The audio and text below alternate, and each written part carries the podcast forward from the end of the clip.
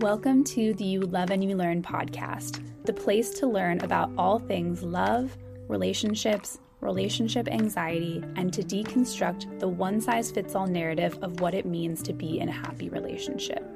I'm your host, Sarah Yudkin, a relationship anxiety coach who's on a mission to discuss the nuances of love and relationships that I wish someone would have shared with me years ago.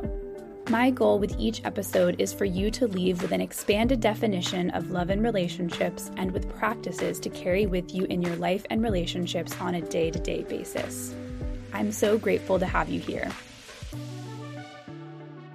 Hello, everybody. Thank you so much for being here and listening to another episode of the You Love and You Learn podcast. This week's episode is an interview, and I loved getting to sit down with Ivy Miller, who is a certified mindset and relationship coach based in Brooklyn, New York. She helps women feel deeper connection, peace, and authenticity in their relationships, including their relationship with themselves. Ivy believes that a loving and mindful relationship with ourselves is the foundation for a happy and healthy relationship with everybody else. And that is one of the themes that we talk about in today's episode, which specifically focuses on when we are nitpicking or getting frustrated with our partner for small mistakes. And I know that I'm guilty of this, especially when I was experiencing the most anxiety in my relationship. It was very easy to kind of be looking at all of the mistakes mistakes that Nate was making. And in this conversation today, we talk about why that happens and what to do about it. So I'm really excited for you to dive in. Thanks so much for listening. And now let's get into the episode.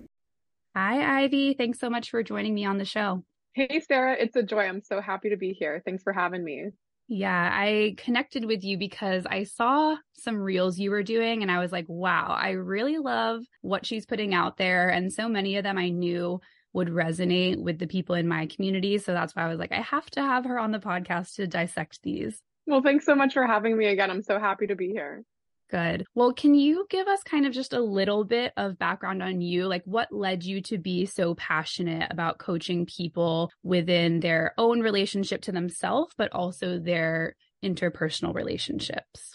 Absolutely. So, the thing that led me to be really interested in relationship coaching was the fact that I was having a lot of relationship struggles myself in my own romantic life, with my family, friends, you name it. And I had already trained as a life coach. I went to a general life coach training institute, got my certification, loved it. And I noticed that I kept attracting clients who wanted help in their relationships the same way that I was helping myself and growing in my own relationships. And I think the universe was really just guiding me in that direction in general. And, you know, I really learned that with my own relationship struggles. I read the communication books, I applied the life coaching knowledge, I did the relationship courses, the communication courses, and still I was having a lot of trouble with my interpersonal relationships, specifically my romantic relationship. And what I realized after lots of trial and error was that I was lacking and neglecting focusing on my relationship with myself.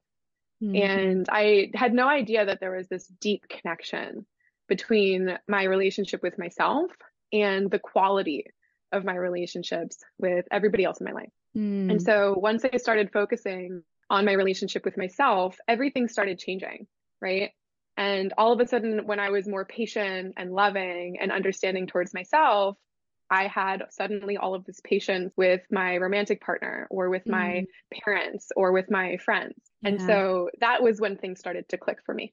Yeah, the quality piece I think is really important because there's that phrase of if you don't love yourself, you can't love someone else. And I don't necessarily agree with that fully because I think we learn to love ourselves in the context of our relationships with others in many ways. But I love the the nuance there of like the quality of your relationship with others is going to come back to the quality of the relationship you have with yourself. And so quality is on a, a large spectrum. Like you can always continue growing and evolving that relationship with yourself. And so then the quality of the relationship with others in your life can also improve too. Absolutely. And I agree with that. I don't believe that we need to, you know, have the most perfect relationship with ourselves before we can even dare to be in a relationship with somebody else because all of these unhealed parts of ourselves those happened in relationship with other people when we were kids yeah. or at a, whatever other part of our lives and so healing gets to also happen in relationship yes Definitely. I couldn't agree more. So, specifically the topic I want to go into today. It's funny that you mentioned like the perfect relationship with yourself because that kind of teed off nicely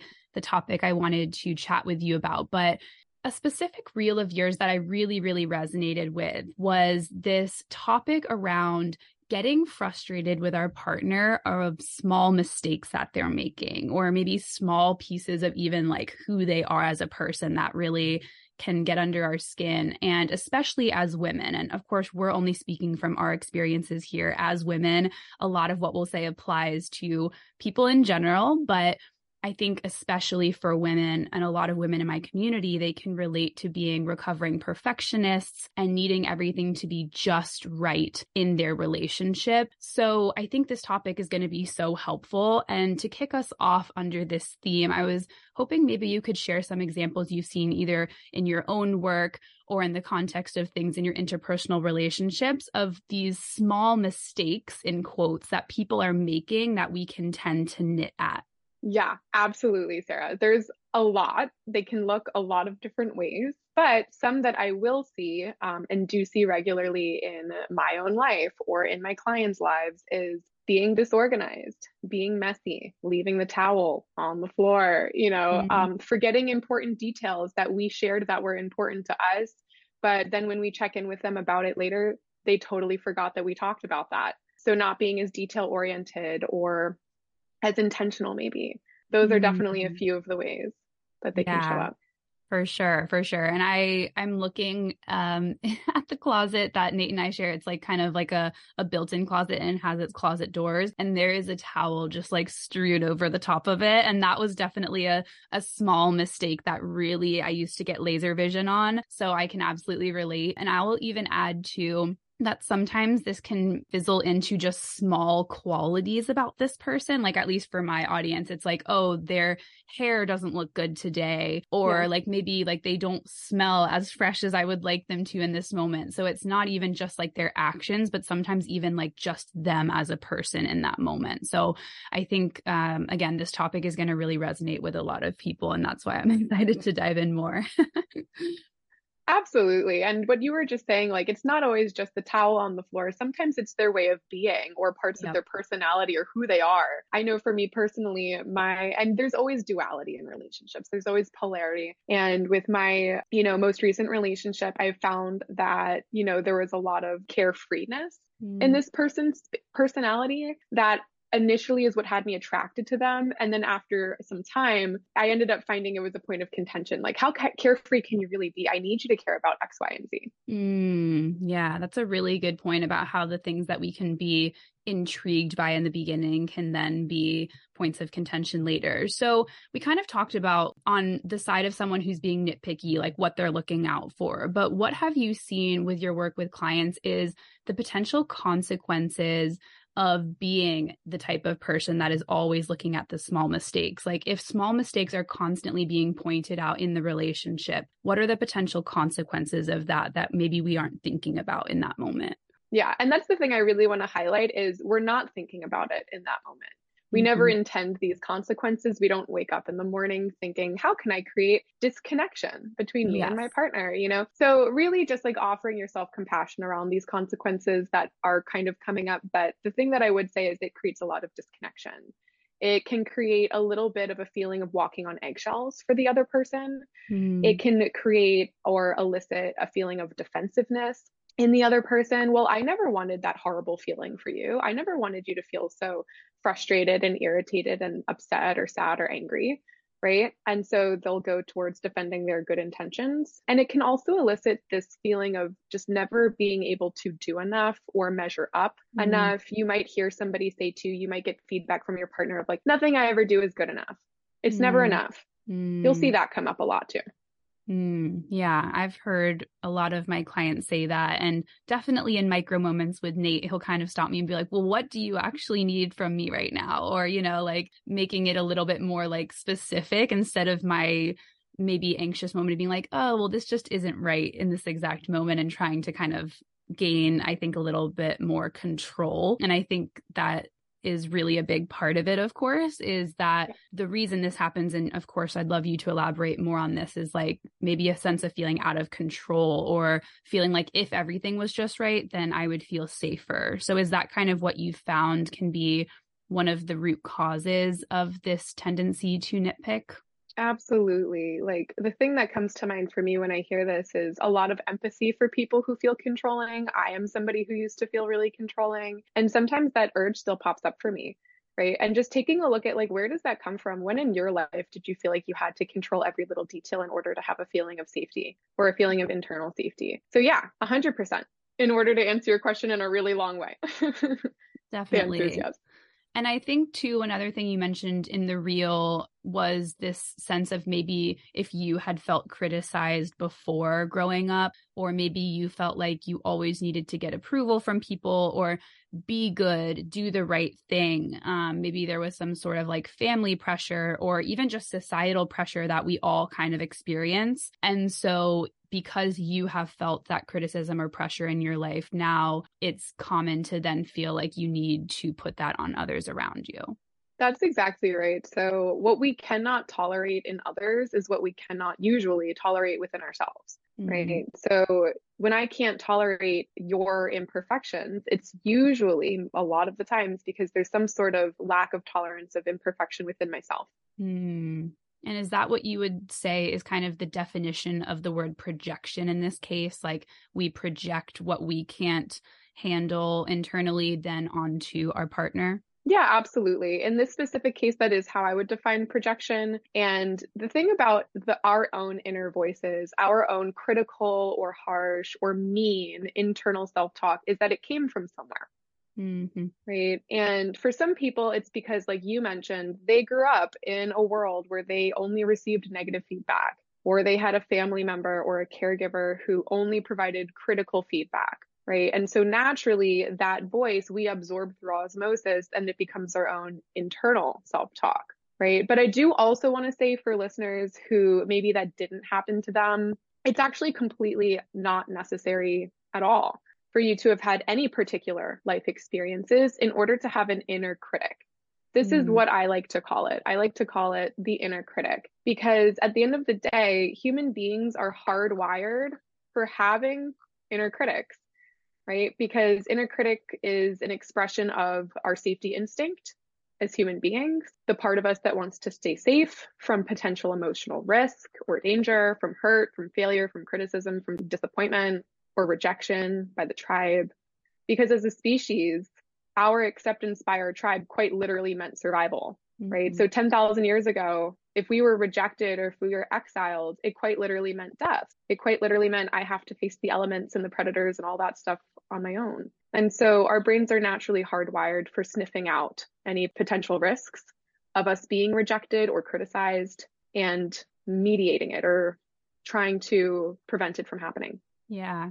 I'm glad you added that in because I think a lot of people listening, or a lot of my clients at least, have shared, and I can resonate with this too of like, you grew up in a house where you had loving, caring parents or caretakers, and everyone was obviously not perfect, but they were really doing their best. And they always wanted you to, you know, grow and learn and succeed. And so I think a lot of people hear messages sometimes of what we're talking about, and they're like, well, that didn't happen to me. And it feels like, okay, well, I'm the exception. And like, why am I like this if, if it's not because of something in my past? And what I'll say is that you know, this is never a blaming game of your family at all. And also, too, just knowing that societally at large, like there's these messages sometimes. And I know for women and specifically, it can be about looks and appearance, look this way and um, yeah. wear this and do that. And so I think that's why a lot of people can have that critical eye of appearance, especially, or not just physical appearance, but the appearance that they're with a good partner and so if their partner isn't clean, for example, or if their partner did something wrong, then not only is that a reflection of like their partner, but it also by association is a reflection on them. And so I just think for anyone listening, like this does sometimes run deeper than just your family unit. It can just be the pressure, like you said, Ivy, to fit in culturally. It can come from so many different places. Yeah, it can come from it being the voice we were spoken to with from our childhood, from one of our caregivers. It could be our safety instinct that we're just all hardwired to have. It could be from media, you know, that body perfectionism.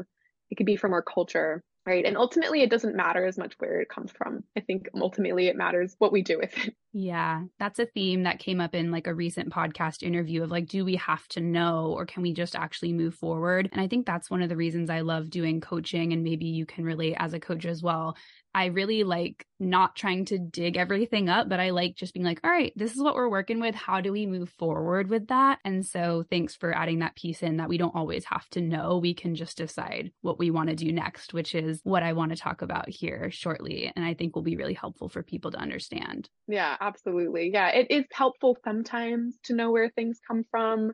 And that's the thing I love about coaching. And it's not like we can't talk about the past. We can. Of course. And sometimes it's helpful. And we don't always need to understand every single facet of where something comes from in order to work with it and move forward. Yeah, exactly. If it's helpful to look back, great. But if it's causing you to feel like you're missing something or doing something wrong and driving you crazy, then there's, you don't want to keep doing that to yourself. exactly. So, as far as what to actually do about this, so you shared that, you know, the imperfections we can't tolerate in ourselves are then going to be projected externally onto our relationship. So, what is the antidote to not tolerating imperfections? Or put another way, like, how can we learn to tolerate more imperfection within ourselves and then also in other people?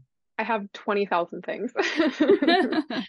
There's really so many ways we can work with this, which I think is a beautiful thing. There's not this one right answer that we have to get right in order to start healing this part of ourselves. There's so many things we get to try out. The main thing that I would offer to people listening to this is it's less about what they said or did that triggered you, triggered that irritation, triggered that upset.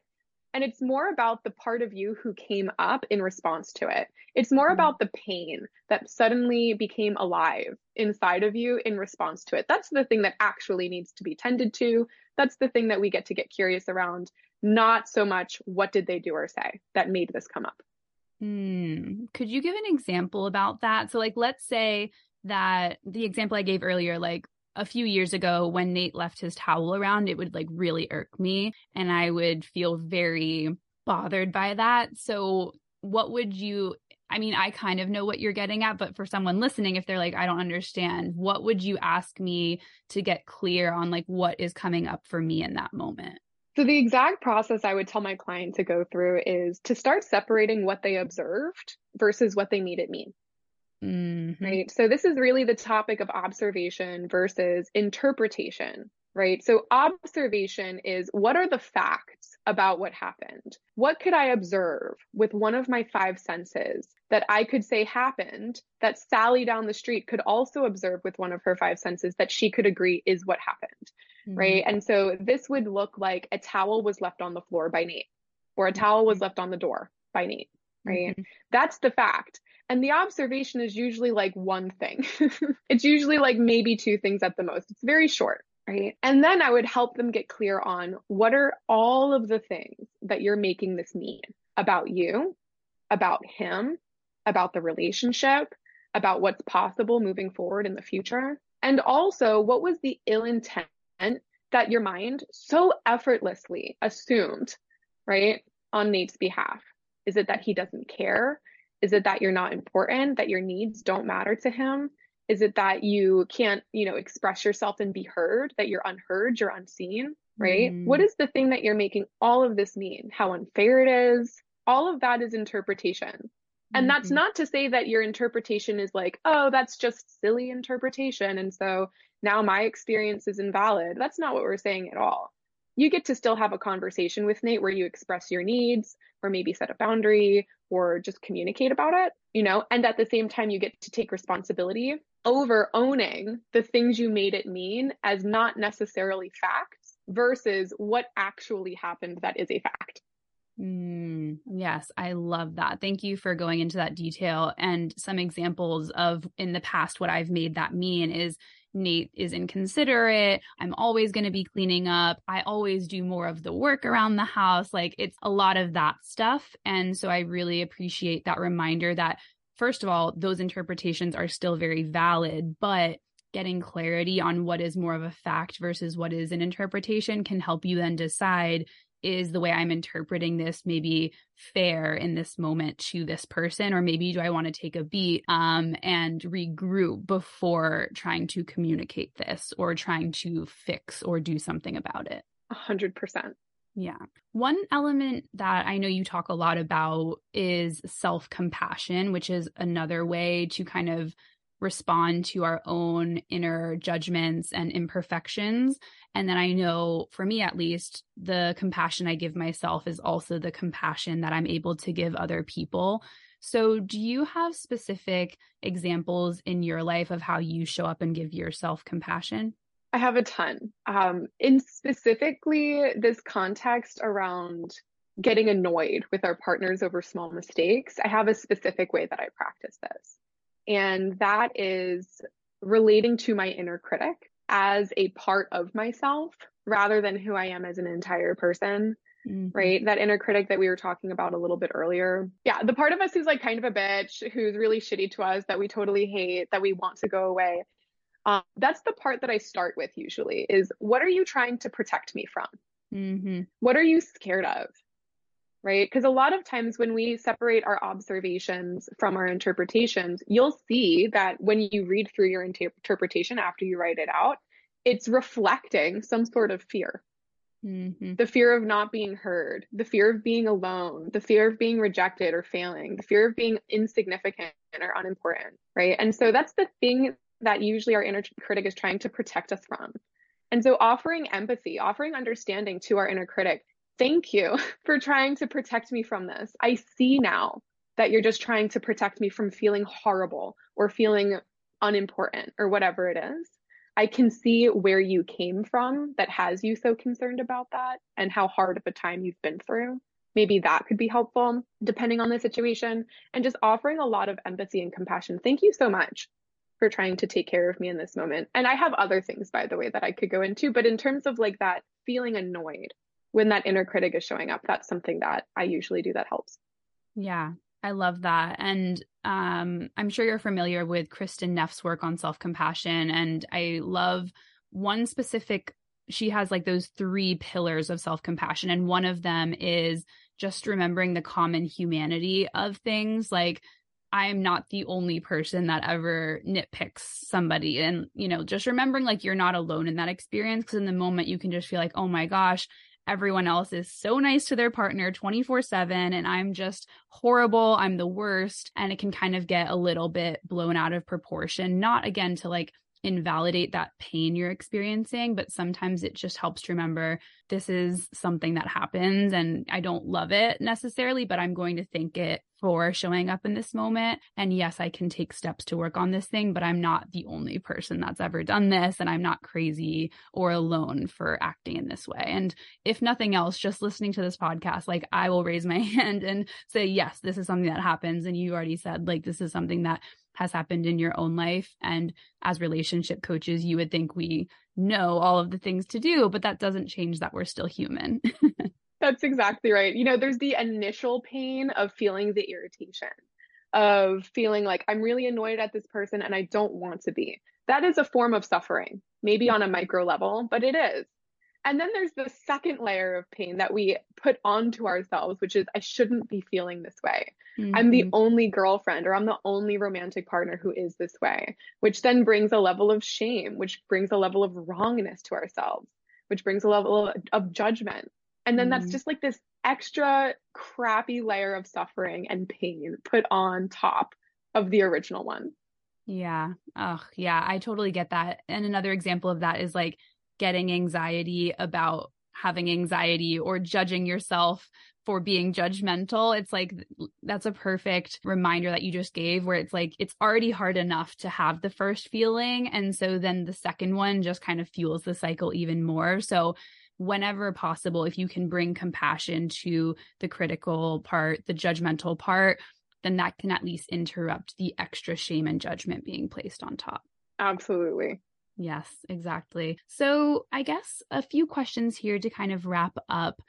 One of them would be You said earlier when you were introducing yourself how creating a stronger relationship with yourself has really been a pivotal piece of creating stronger interpersonal relationships. So, obviously, you have a lot of practices and tools, but maybe just one or two that come to mind aside from self compassion. How can we begin building a stronger relationship with ourselves so that we can positively influence our other relationships? Learn how to feel your emotions. Mm. the end.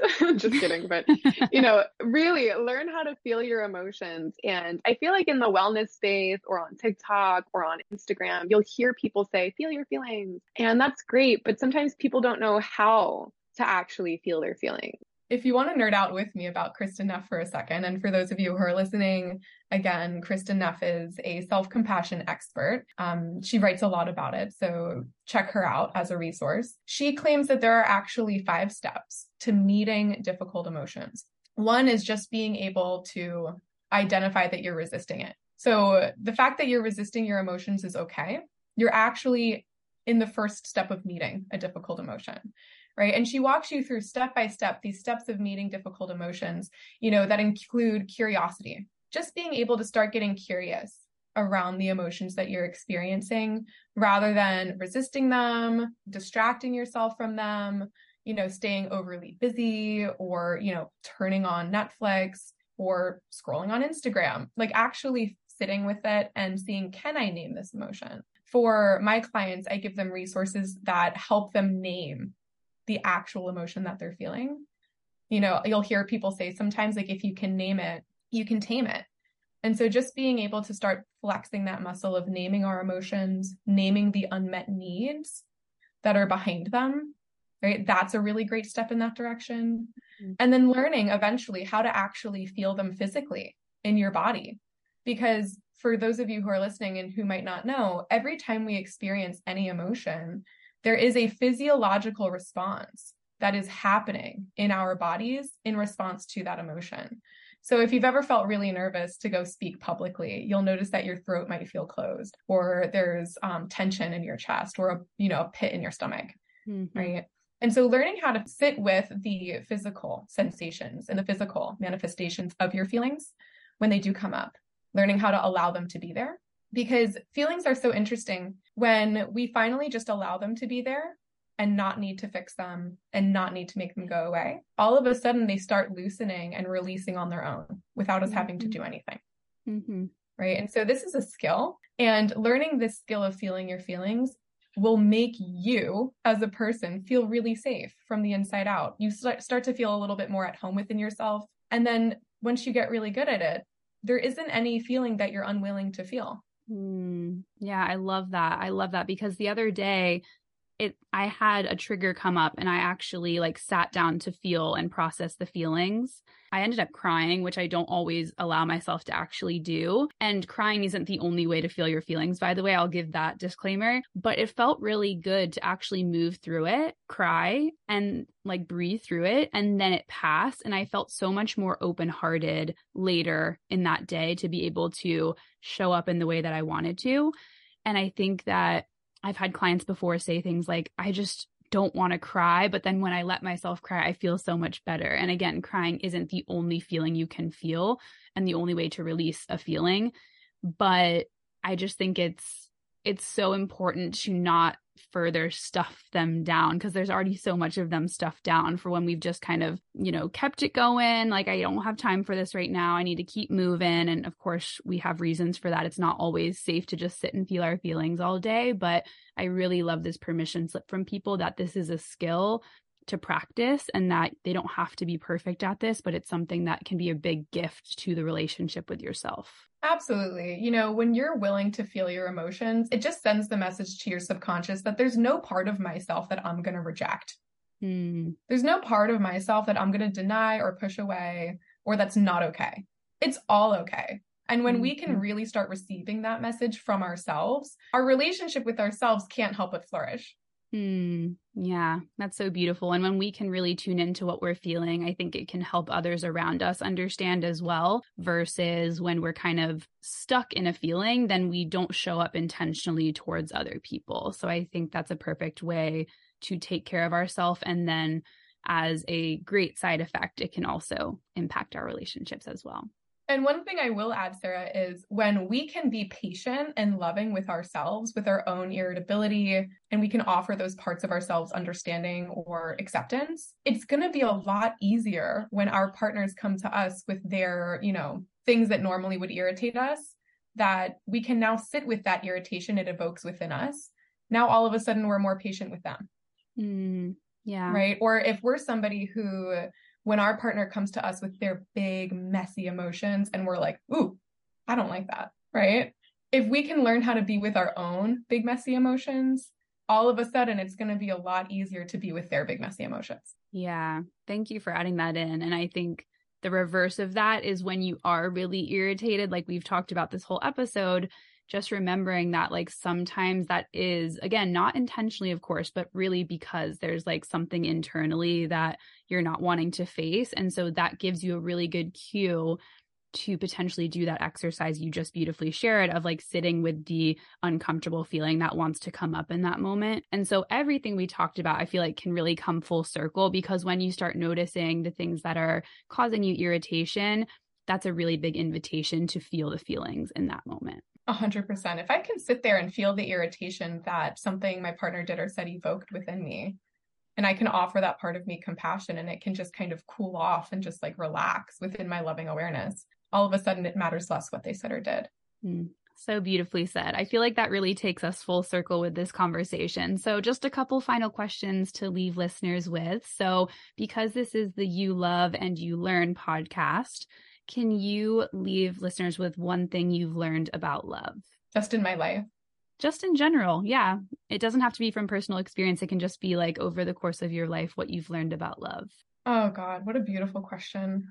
I think that love is a choice. I think that's what I've learned about love that love is a choice. And even if it's in a romantic relationship or whatever kind of relationship, you get to choose how you show up with love over and over and over again. It's kind of almost a daily choice and you have so much agency over how your love gets to look. Mm, yeah, I share that sentiment. So thank you for adding that in. And last but not least, I'm sure people have loved learning more from you. So where can they stay connected with you if they want to get in touch with you and hear more about your work? Absolutely. So you can find me on Instagram. My handle is at Ivy Anne Miller, common spelling, Ann has an E. It's A N N E. so Ivy Anne Miller. Um, my TikTok handle is the same. Um, and you can always find me on my website, which is ivymiller.coach. Perfect. We will link those in the show notes as well. So thank you so much for joining us. I really loved this episode and I even had some great insights and aha moments, which is why I love doing these interviews and getting to connect with others. So thank you and see you all in the next episode. Thank you so much for listening to the You Love and You Learn podcast. If you've been enjoying the podcast, it would mean the absolute world to me if you could rate and review the podcast because the more ratings and reviews there are, the more people that can hear this message. And it's really important to me to get this message out to the world and to create a space where people can learn about love and relationships in a way that is not judgmental, in a way that helps them expand their perspective from the cultural narratives that we've heard and seen in the movies and in Hollywood and the media. And the more ratings and reviews that are there, the more people that can hear this message. So, thank you again so much. It really means the world to me that you are listening, and see you in the next episode.